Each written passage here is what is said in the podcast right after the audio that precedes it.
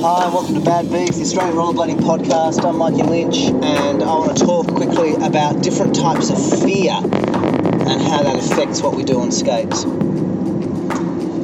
I've basically spent the last couple of hours in the car, uh, went to an appointment, came home, uh, went to pick up my kid from school, came home. Now I'm going to pick him up from soccer and going home.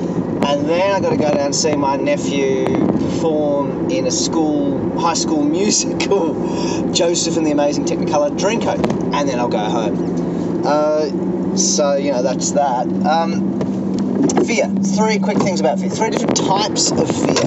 There's a lot of fear in an extreme sport, an action sport, where you're doing a dangerous thing and doing dangerous things on a dangerous thing. Um, three types of fear, though, right?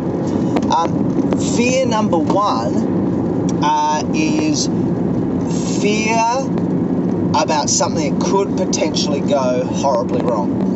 Right, that's that's the most legitimate type of the fear. That's the fear of really serious danger. That's the fear that stops people doing things they don't know if they can do. Stops people doing things that could be awesome or could be disastrous. You know, the huge gap, the um, the complex flip, the uh, the rail or ledge grind with a massive drop over the far side of it, that kind of thing. Um, largely, that fear is justified, um, uh, and uh, and largely, I'm not super desirous to be the kind of person who plays with that kind of fear, um, and. Uh, uh, you know, I, I, guess sometimes people get to a point where they're so awesome at um, at overcoming a, uh, at mastering a skill that they can do something uh, that is otherwise absolute disastrously dangerous um, because they know they can. I don't know if you saw that movie, The Walk, about the French tightrope walker who, you know, um, uh, uh, illegally set up this massive wire between the um, the World Trade Center towers and walked across it. And he just didn't just walk across it once. He walked back and forth and back and forth and back and forth and lay down and all sorts of crazy stuff. You know, this is a thing that he had to adjust for wind on. Um, you know, um, and obviously he was so good at it that he he knew he could do it. But still, still, it was really if all it takes is to go wrong once and you're gone, you know. Um, and so there's this area where there's this level of a thing where, um, uh, sure, the better you get, the more it becomes the second type of fear I'm going to talk about in a second. But inevitably, there are some things that in the end you go, all it takes is for it to go wrong once. And on that, uh, you know, I'm, I'm happy not to be that person, that total fearless person in that sense. Second type of fear that's the fear um, of your body and mind evaluating a situation instinctually, intuitively, but not having the full information, right? So this is like dropping in on a half pipe where your body and your brain doesn't think about having wheels on its feet, judges what you're trying to do and says, no, that will smash your face apart. Um, and uh, doing a backflip's like that as well, right? Especially not twisting your body, but going straight over backwards. A backflip is actually an easy and safe trick, but everything in your body says, I'm going to smash my head backwards. um, and so that, that fear, um, uh, you know, maybe some jumping onto rails for the first time can be a little bit like that as well. And, and with those things, I, I guess it's a separate category. It can seem similar because you're going, well, true, you could. Something terrible could happen dropping in on a half pipe. Something terrible could happen doing a backflip. Something terrible could happen doing a rail, but that's not the main thing. The main thing is actually a false distortion of risk. I mean, jumping off, um, you know, like uh, off big cliffs and diving boards is like that as well. You, and so that's a separate type of fear, whereas the first one, in a sense, involves this second type of fear, but also beyond that, also involves a philosophical resolve to embrace terror and danger. This second one, you don't have to be particularly resolved to embrace terror and danger and conquer it. All you've got to do is actually have mind over matter, will over um, uh, over instinct and passion, and and say, I know this can work. I know this can do it. I've just got to do it, and and and so that's with that second type. Uh, the second type of fear. Once you've overcome it, the backflip, the drop in, the diving board, um, the jump on the rail. Once you've overcome it, it's not there as much because your body realizes actually this isn't that dangerous. Do you, do you, see the difference? Whereas the first one, I guess, for most people, except for those who really just actually have an underdeveloped fear instinct, the fear is always there. They just love playing with the sucker. You know, um, so the second type, I'm really into that, and I think, as I've said on this podcast before, that actually getting older, I've gotten better at that.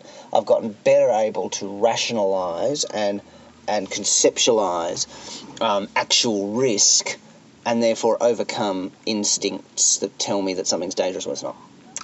Now, the third type of fear, um, I might do a fourth actually, but the third type of fear is, um, know it's really even fear, but it's hesitation.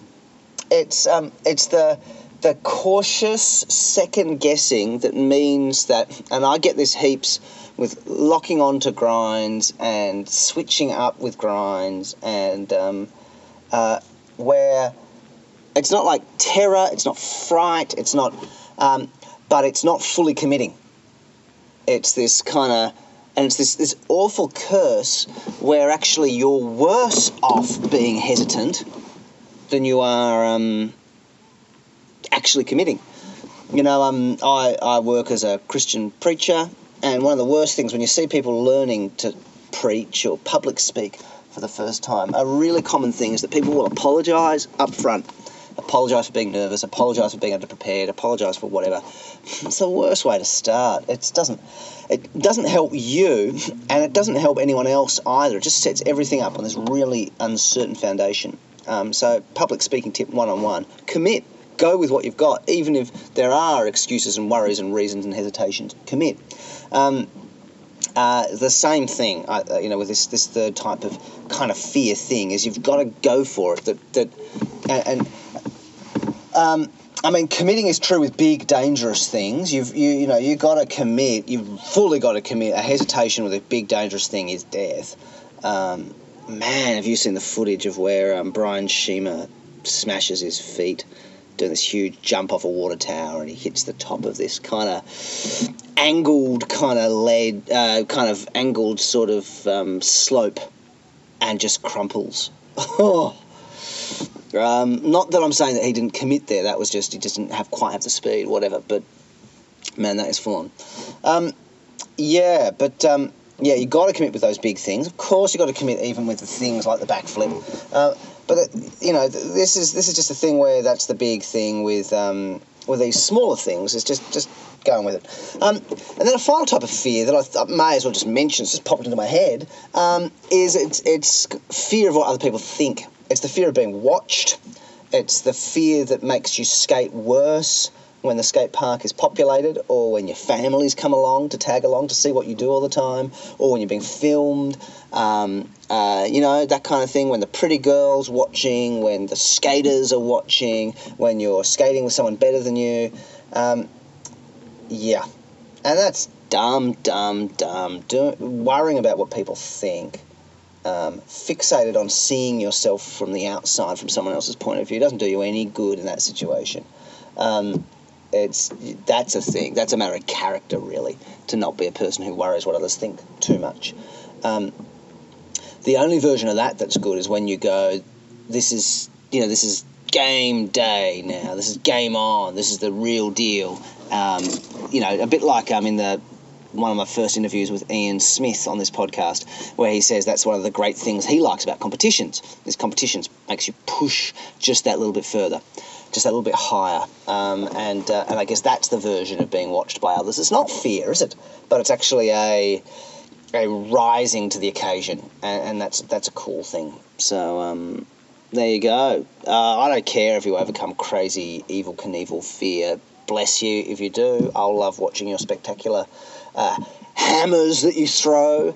Um, but um, you know, you don't have to do that. I'm not going to. Um, but do overcome that second type of fear. Do find those things where actually you can do it. Um, you just got to overcome your instincts on the matter.